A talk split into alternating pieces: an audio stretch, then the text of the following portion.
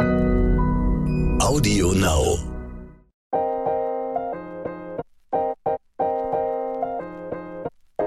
Neon unnützes Wissen. Der Podcast, den man nie mehr vergisst.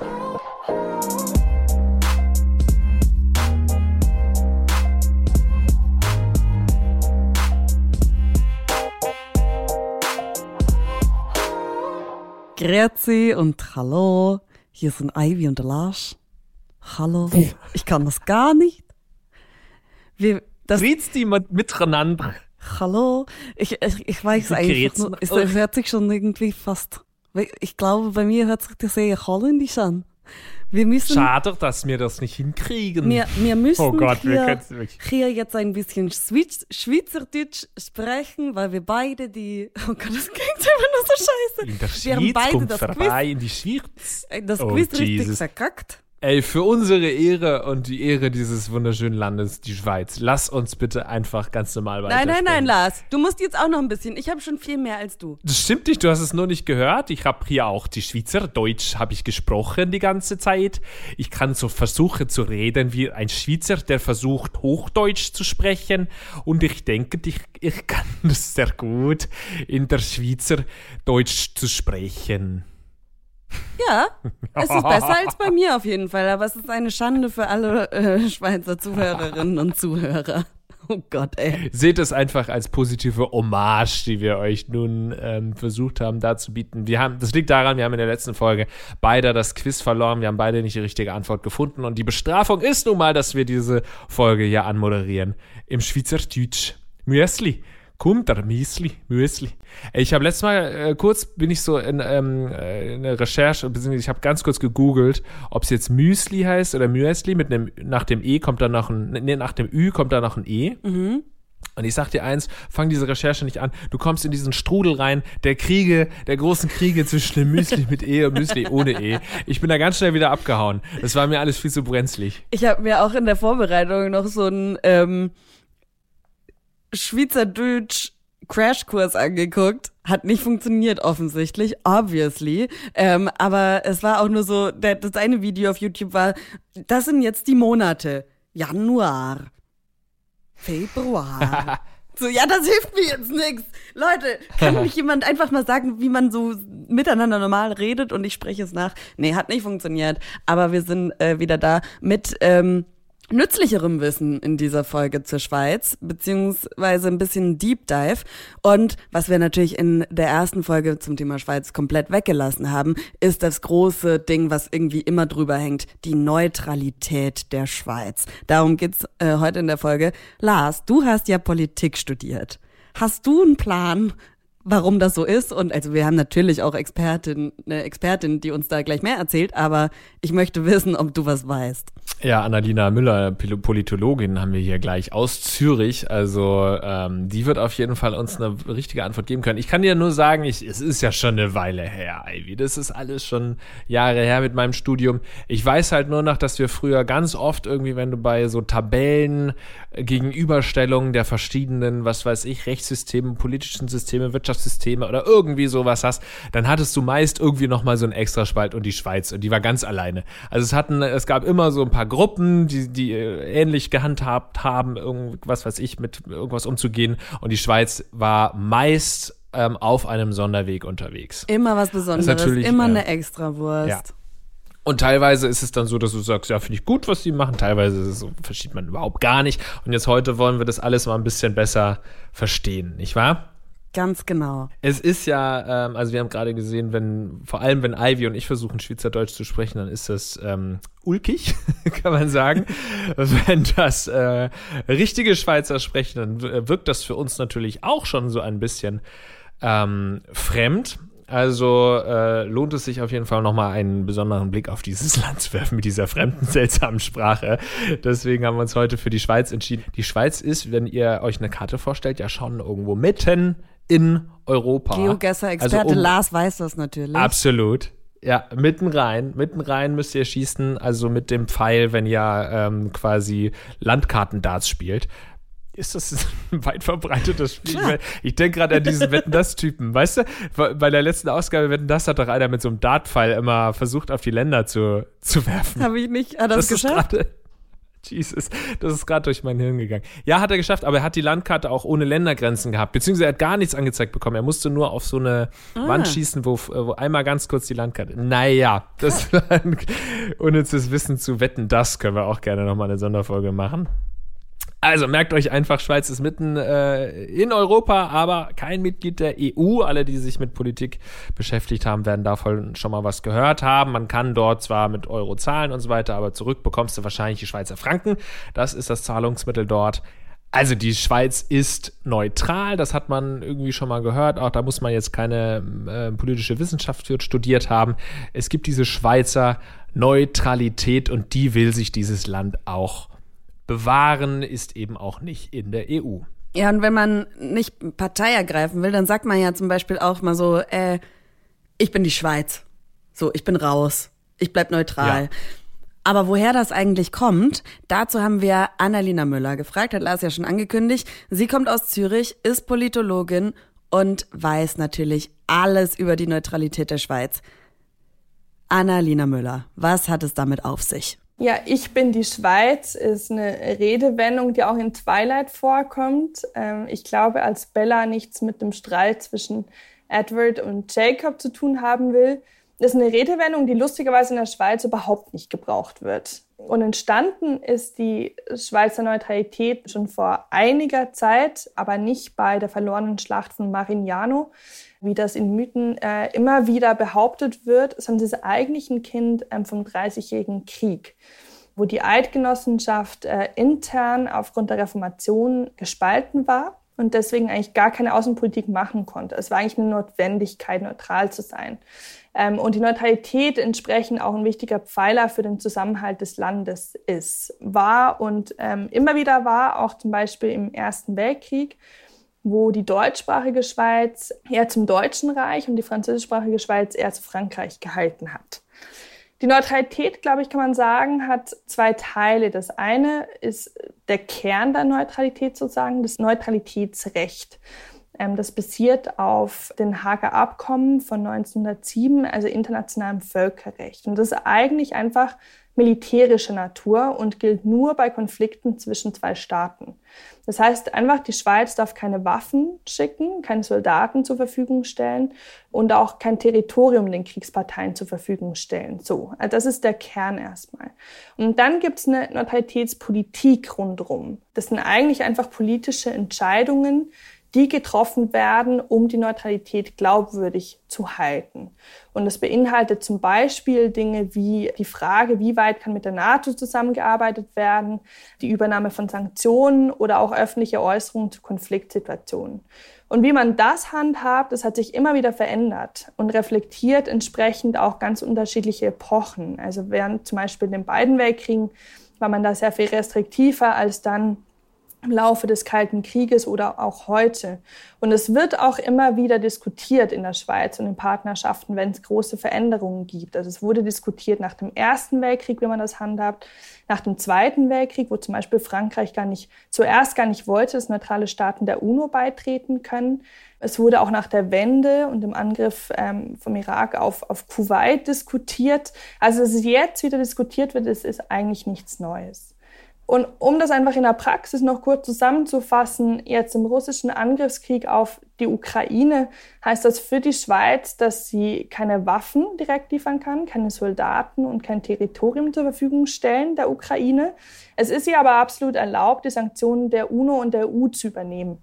Und sie darf sich auch sehr kritisch zum Angriff äußern und diesen auch verurteilen. Jetzt steht natürlich auch so ein bisschen der Gedanke im Raum, macht es sich die Schweiz damit nicht etwas zu leicht, sich auch in Krisen aus allem rauszuhalten? Ja, den äh, Vorwurf gibt's immer wieder mal, gerade in Verbindung mit dem Eindruck von Opportunismus. Ähm, ich glaube, ich würde die Aussage aber nicht so stehen lassen, weil zum einen sich die Schweiz nicht aus Krisen raushält, ähm, es ist keine Gesinnungsneutralität. Das heißt, die Schweiz darf und muss sich auch positionieren, wenn Völkerrecht verletzt wird. Das hat sie auch beim russischen Angriff auf die Ukraine getan. Sie hat das sehr scharf verurteilt. Die Schweiz übernimmt übrigens auch alle UNO-Sanktionen und einen Großteil der EU-Sanktionen seit den 90er Jahren.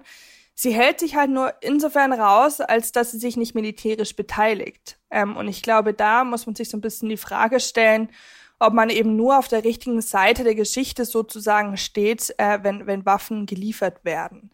Ich glaube, im idealen Fall, gerade bei solch schwierigen Konfliktsituationen, findet eigentlich jeder Staat so seine konstruktive Rolle. Und dafür hat, glaube ich, die Schweiz in, in verschiedenen Konfliktsituationen äh, einfach auch eine andere Rolle eingenommen, nämlich die der Vermittlerin mit ihren guten Diensten. Äh, sie vertritt zum Beispiel äh, noch Russland in Georgien und umgekehrt, ähm, hat 2019 das Friedensabkommen in Mosambik vermittelt und, und vertritt auch die Interessen der USA im Iran. Und zum anderen, glaube ich, ist es einfach keineswegs äh, leicht. Neutralität ist ein ständiger Balanceakt zwischen ganz verschiedenen Interessen. Und wir sehen das jetzt zum Beispiel im, im Fall vom Krieg in der Ukraine, wo die Schweiz zunächst, ähm, zumindest schien es irgendwie so, gezögert hat, die Sanktionen der EU zu übernehmen, weil sie zuerst evaluiert hat mit ihren, wir kennen sie, die ganz langsamen Prozesse innerhalb der Schweiz, äh, was das denn nun für ihre Neutralität bedeutet und hat damit ähm, auch einfach ihre engsten Partnerinnen in Europa und den USA verärgert. Und dann aber mit der Übernahme der Sanktionen äh, sieht Russland äh, die Schweiz nicht als mal neutral und ist verärgert. Also man kann durchaus mit Neutralität äh, in eine Situation kommen, wo man eben beide Seiten irgendwie verärgert. Und dadurch zu navigieren ist einfach gar nicht so einfach und, und wird, glaube ich, auch mit der zunehmend konfrontativen geopolitischen Lage ähm, auf jeden Fall nicht einfacher werden.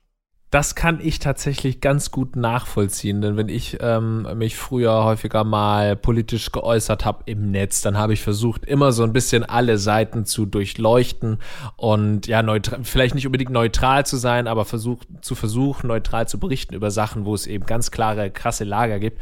Und ja, da machst du dich natürlich trotzdem oder gerade deswegen sehr angreifbar. Ja, aber ist es also, die Schweiz ist ja kein Journalist. So, das ist halt ein Land, in dem Menschen leben. Also ich bin, wie gesagt, ich bin nicht die politisch aufgeklärteste Person im Sinne von, dass ich immer alles so richtig nachvollziehen kann oder immer eine gute Meinung zu irgendwas hat. Aber irgendwie finde ich schon, klingt erstmal so, als würden sie sich wirklich einfach sehr leicht machen. Ja, also ich will in dem Sinne jetzt nicht äh, die Schweiz verteidigen mit ihren Einstellungen, aber zumindest die Aussage, sie würden es ja. sich leicht machen, ist halt einfach ist nicht immer nicht, korrekt, ja, weil genau. du dann tatsächlich ja, auf stimmt. allen Seiten Feinde dir machst. Aber eine andere Frage ist natürlich auch, würde ähm, es vielleicht dazu führen, dass man dann einfach nicht angegriffen wird? Also schützt die Neutralität das Land davor, eben nicht angegriffen zu werden? Grundsätzlich ja, das steht ähm, auch in der Schweizer Bundesverfassung. Die Neutralität ist Instrument, um Sicherheit zu gewährleisten, ist auch Teil des internationalen Rechts. Ähm, also laut internationalem Recht sind Staaten gehalten, den Neutralitätsstatus zu respektieren. Entsprechend ist ein Angriff auf einen neutralen Staat eine Verletzung des Völkerrechts so. Ich muss sagen, in der Schweiz nimmt die Neutralität oft aber auch mythische Züge an. Es wird ähm, manchmal als Heilmittel dafür gesehen, dass die Schweiz in den beiden Weltkriegen verschont geblieben ist. In der Praxis ist das alles etwas komplizierter. Ähm, es gibt Beispiele aus den beiden Weltkriegen, wie zum Beispiel Belgien und Österreich, die eben trotz ihrer Neutralität besetzt wurden und, und zeigen, dass die Neutralität keine Garantie dafür ist. Ähm, Im Fall der Schweiz hat die Neutralität in den beiden Weltkriegen wohl dazu beigetragen, dass nicht angegriffen wurde. Aber es war sicher nicht der einzige Faktor. Es war sehr, sehr viel Glück dabei und, und man kann sagen, Anpassung an die Gegebenheiten rund um sie. Und ich glaube auch, dass es einfach in unserer heutigen Schweiz immer schwieriger wird, dass die Neutralität schützt, wo Krieg eben nicht nur mit Panzern und Gewehren geführt wird, sondern auch im Cyberraum. Ähm, und da ist auch die Schweiz mit ihrer Neutralität nicht gefeit. Und um nur ein Beispiel vielleicht da zu nennen, ähm, Anfang des Jahres gab es einen groß angelegten Cyberangriff auf das internationale Rote Kreuz in Genf, wo Informationen von mehr als ich glaube, 500.000 ähm, besonders schutzbedürftigen Menschen kompromittiert wurden. Es gab auch Cyberangriffe auf die Stadtverwaltung von Yverdon, das ist eine Stadt in der französischsprachigen Schweiz, äh, und auch die einzige Zeitungsfabrik in, in der Schweiz. Das sind nur einige Beispiele von 2022. Äh, die Liste könnte noch lange weitergeführt werden und deshalb in der Theorie schützt die Neutralität, in der Praxis ist alles etwas komplizierter.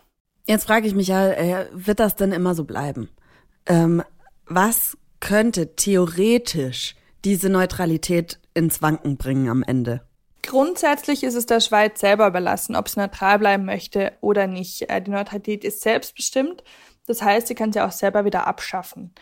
Ich glaube, dass die Schweiz auf jeden Fall in nächster Zukunft neutral bleiben wird. Ähm, zum einen, weil es durchaus eine Rolle gibt für neutrale Staaten, gerade in unserer äh, Welt, die konfrontativer wird wo die Neutralität, glaube ich, schon auch so Grundlage sein kann für eine gewisse Glaubwürdigkeit, um zu vermitteln, um gute Dienste zu leisten ähm, und vielleicht auch eine wichtige Rolle in der Stärkung des Multilateralismus zu spielen. Die Schweiz ähm, ist dann, glaube ich, respektiert, könnte, glaube ich, auch noch mutiger sein indem sie ähm, ihre Dienste nicht nur in zwischenstaatlichen Konflikten, sondern auch in Konflikten innerhalb von Staaten noch stärker anbietet, die ja auch immer wichtiger werden. Zum anderen glaube ich nicht, dass Neutralität so schnell verschwindet, weil sie einfach sehr stark im Schweizer Nationalbewusstsein verankert ist. Vor dem Krieg waren 97 Prozent, jetzt um die 90 Prozent der Bevölkerung, die die Neutralität unterstützt. Also ich glaube, im Moment ist sie auf jeden Fall nicht wegzudenken. Ähm, ist aber richtig, dass die Neutralität vor sehr große Herausforderungen gesetzt ist. Äh, und die Ukraine war eine davon. Die geopolitische Lage, die eben konfrontativ ist und wo die Schweiz auch ganz klar ähm, Teil des Westens ist, ähm, was auch immer das ist, macht es nicht einfacher. Es wird einem auch bewusst, dass die Schweiz klar von der NATO und ihren engsten Partnerinnen im Fall der Fälle auch abhängig ist. Es kommen schwierige Fragen wie China und Taiwan. Ähm, also Neutralität ist, ist kein Spaziergang und die Neutralitätspolitik äh, wird sich entwickeln müssen. Und was wir beobachten, was passiert, ist, dass die Neutralität ähm, sehr breit diskutiert wird in der Schweiz, in der Politik, aber auch in der Bevölkerung. Und dass jetzt eben auch vom Bundesrat, also der Regierung, ein neuer Bericht zur Neutralität veröffentlicht wird, wo es eben darum geht zu schauen, wie die Schweiz in der heutigen Zeit neutral sein kann und trotzdem enger mit Partnerinnen wie der NATO zusammenarbeiten kann. Die Frage dann, was die Neutralität wirklich ins Wanken bringen, äh, bringt, ist Spekulation äh, natürlich. Sicher ist, dass die Bevölkerung zustimmen müsste, weil die Schweiz äh, ist ja ein System der halbdirekten Demokratie. Da kommt nicht alles vors Volk, aber alles, was in der Bundesverfassung geändert werden soll, braucht die Zustimmung der Bevölkerung. Ich kann mir vorstellen, dass ähm, im Fall, dass ein westeuropäischer Staat oder die EU von, von einem Staat außerhalb Europas angegriffen würde, zum Beispiel auch in Form vom Cyberangriff auf das europäische Stromnetz oder Finanzplatz, dass da die Neutralität wirklich eine Diskussion sein könnte. Und sicher ist auch, dass wenn die Schweiz selber angegriffen wird, dann ist die Neutralität natürlich auch hinfällig.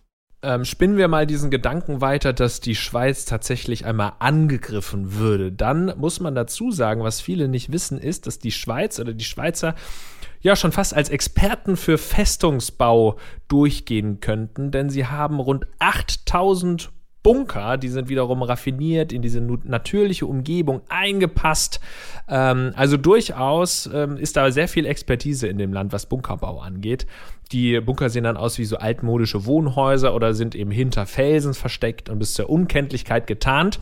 Außerdem, das wusste ich auch nicht, muss jeder Schweizer, jede Schweizerin nach dem Gesetz einen eigenen Luftschutzraum mit Luftfilter oder Zugang zu einem solchen Raum haben. Das sind äh, dicke Stahltüren im Keller, das ist völlig normal in der Schweiz. Und dank über 300.000 Schutzräumen wäre jeder Schweizer, jede Schweizerin ähm, im Falle des Krieges geschützt. Und auch in, in Sachen Abwehr ist die Schweiz äh, ziemlich gut aufgestellt, denn der Militärdienst, der ist da noch verpflichtend für Männer zwischen 19 und 25. Ähm, und das finde ich einfach so krass irgendwie. Alle Soldaten können unter besten Voraussetzungen nach Abschluss des Wehrdiensts die Waffe zu Hause lagern oder Waffen, um im Ernstfall dann eine schnelle Mobilisierung zu ermöglichen. Also muss man vorstellen, jeder, der Wehrdienst geleistet hat, nimmt einfach seine Waffe mit nach Hause. Also es werden immer weniger von den Rekruten, die dann auch wirklich ihre Waffe mit nach Hause nehmen. Aber was krass ist, gleichzeitig steigt der Waffenkauf von Zivilisten in der Schweiz. Laut Schätzungen gibt's da mehr als 2,5 Millionen Waffen bei einer Gesamtbevölkerung von rund 8 Millionen Einwohnern. Ist es krass oder ist das krass? Das ist, war mir halt so überhaupt nicht bewusst, weil das ist so dieses kleine neutrale Land da im, im Süden Deutschlands und da sind einfach 2,5 Millionen Waffen nur bei der zivilen Bevölkerung. Es geht mir einfach nicht in den Kopf. Und damit ist es die ähm, ist die Waffendichte eine der höchsten der Welt. Ähm, und die Schweiz äh, ist sicher. Und trotz der vielen Waffen hat das Land eine der niedrigsten Kriminalitätsraten der Welt. Also irgendwie weiß ich nicht, wie ich das jetzt finde, weil, keine Ahnung, sind so Diskussionen in den USA, wenn es darum geht, irgendwie Waffen im Privaten zu verbieten oder so. Da ist ja immer das Argument, ähm, der vieler AmerikanerInnen, ja, aber es ist ja, das trägt ja dazu bei, dass es sicherer wird und so. Und das finde ich dann immer scheiße, weil die halt eine sehr hohe Kriminalitäts- und gerade Waffen, ähm, Verletzungsrate in den USA haben. Und dann ist da die Schweiz, bei denen funktioniert das auch noch. Also laut dem äh, globalen Friedensindex ist die Schweiz das zehntsicherste Land der Welt sogar. Und äh, die Rangliste, die wird von Island, Neuseeland und Portugal angeführt. Finde ich jetzt also, ich finde es toll, dass das in der Schweiz funktioniert, aber irgendwie finde für eine Diskussion, in der es darum geht, dass Waffen scheiße sind, nicht so gut, der Fakt. Nee, also grundsätzlich gefällt, also gefällt mir. Diese Fakten, die wir gerade präsentiert haben, die gefallen mir jetzt nicht so gut, dass da jeder die Waffe mit nach Hause nimmt, dass die so gut bewaffnet sind. Also gut, momentan klappt das noch, aber grundsätzlich ähm, gefällt mir diese Entwicklung natürlich nicht. Ich habe zum, äh, zum Schluss noch einen kleinen bisschen unnützlicheren Fakt, der ist auch ein bisschen funny. Ähm, Sicherheit hin oder her, vor gerade mal 15 Jahren sind tatsächlich Schweizer Soldaten aus Versehen ins Nachbarland Liechtenstein einmarschiert. Was war da los? Wir haben noch mal Annalena Müller gefragt. Ja, das ist in der Tat so geschehen und wie man sich vorstellen kann, hat auch für entsprechende Medienaufmerksamkeit gesorgt. Es gibt in der Nähe der Grenze zu Liechtenstein mehrere große Aus- oder Truppenausbildungsplätze der Schweizer Armee. Und ähm, aufgrund der engen Beziehungen zwischen der Schweiz und Liechtenstein gibt es da auch eigentlich fast keine Grenze. Und da kam es eben, dass bei schlechtem Wetter in der Nacht eine Einheit aus ähm, 170 schwer bewaffneten Schweizer Soldaten so quasi die falsche Abzweigung genommen hat und auf die falsche Seite der Grenze geriet. Ein Soldat sagte damals in der Zeitung, es sei einfach zu dunkel gewesen, so dass man sich eben verlaufen hat. Die Schweizer Armee hat den Vorfall sehr bedauert. Ähm, der Vorfall hat das Verhältnis ähm, zwischen der Schweiz und Liechtenstein aber nicht nachhaltig geschädigt. Ähm, man kann sich vorstellen, in der Öffentlichkeit wurde das Geschehen ist natürlich mit, mit viel Schmunzeln ähm, quittiert. Es war übrigens auch nicht das erste Mal, ähm, dass es zu so einem Zwischenfall kam. Es gab es schon mal 1985 bei einer Artillerieübung der Schweizer Armee. Da gab es ein heftiges Gewitter, das mehrere Schweizer Raketen in Liechtenstein eingeschlagen haben und einen Waldbrand ausgelöst haben. Die Schweiz äh, musste damals auch mehrere Millionen Franken Entschädigung zahlen. Oh Gott, das arme Liechtenstein. Alter. Oh Mann, ey. Das ist auch witzig. Kommen da diese hart bewaffneten Schweizer rüber. ja, und, und auch das, da, also der, das mit dem Waldbrand. Also, upsi, sorry. so. Ja, aber das mit dem Verlaufen ist schon auch, also in der heutigen Zeit äh, von lustig zu sprechen, was so Kriege angeht, ist natürlich zynisch, aber in dem Fall wirklich, wenn du so aus Versehen, ach so, oh sorry, wir haben uns jetzt, es ist Nacht, es ist dunkel, wir haben uns verlaufen, wir wussten nicht. Ja, aber jetzt seid ihr ja mit, mit Soldaten hier über die Grenze gekommen, also irgendwie ist es halt schon jetzt auch ein bisschen. Ja, halt 170 ja, okay, schwer bewaffnete. Oder so also einfach wieder gehen. Ja, gut, dann war das der kürzeste Krieg. Also schon natürlich ähm, zynisch, aber lustig in dem Fall. Ich habe viel, viel, viel gelernt. Lars, kannst du dich noch an irgendeinen Fakt jetzt gerade erinnern? Also oder von dieser oder von der Folge davor? Bedrohlich bleibt in meinem Kopf, wie gut bewaffnet die Schweizer sind. Ja, ich glaube, das bleibt auch echt lange hängen.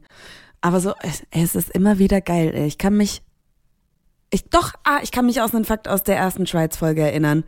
Die Mutter von James Bond war Schweizerin. Das stimmt, ja. Das stimmt. Das hatten wir auch schon mal in einem Quiz. Ähm, das war also der einzige Fakt, den ich schon wusste, Ivy, vorher. Echt? Schon vor Konnte dir. ich mich nicht dran erinnern. Also hier in diesem Podcast, hm. in einem Quiz? Nee. Nee, nee, nee, du machst, in einem anderen. Du, ich habe doch so viel Quizze. Ah. Trotzdem hast du auch keinen Punkt gesammelt ja. diesmal. Nee, das stimmt. Ähm, ja, das Schöne an unserem Podcast ist, man muss jede Folge dreimal hören, damit auch die Folgen wirklich im Kopf bleiben. Deswegen tut das sehr yes, gerne. Yes, yes. Wenn ihr wollt, dass es auch andere noch hören, dann erzählt es gerne euren Freunden, Freundinnen oder lasst, hinterlasst eine sehr gute Bewertung, eine äußerst überraschend gute Bewertung ähm, im Podca Apple Podcast Store. Wie heißt das jetzt? Oh Gott, Apple Podcast, oder? Heißt das anders? Jedes Mal. iTunes? iTunes? Ich weiß es nicht. Ich weiß es nicht. Da bei, bei, dem, bei dem Apfel. BOL? Ähm, Im BOL-Shop. Lel. Ich habe vorhin habe ich Lars gesagt, dass er der schreibt mir immer so Lel und dann schickt er mir irgendwas und ich kenne niemanden sonst, der Lel sagt. Lel. Ja, in meiner Branche ist es üblich Lel. Wir sind halt die Nerds, ja. wir sind die Computer Freaks. Genau. Ach, ich find's schön, dass wir uns zweimal die Woche jetzt sehen, Lars. Finde ich toll. Ja, finde ich auch schön. Auch wenn wir uns heute natürlich wieder äh, blamieren mussten mit unserem Schweizerdeutsch. Ich hoffe, es hat euch trotzdem gefallen. Dann sehen wir uns einfach nächste Woche wieder. Bis dann. Kuss, Kuss. Bussi. Busserl, Bussi. Büsserli, Müsli. Jetzt, ich esse jetzt erstmal Müsli. Gönn dir. Neon Unnützes Wissen ist eine Produktion der Audio Alliance. Hosts Lars Paulsen und Ivy Hase. Redaktion Kirsten Frintrop, Melissa Wolf und Luisa Hanke. Verifikation Gruner und Jahr Recherche unter der Leitung von Melanie Möhlich. Audioproduktion Lia Wittfeld. Titelmusik Alexander Weller. Redaktionsleitung Ivy Hase. Audio Now.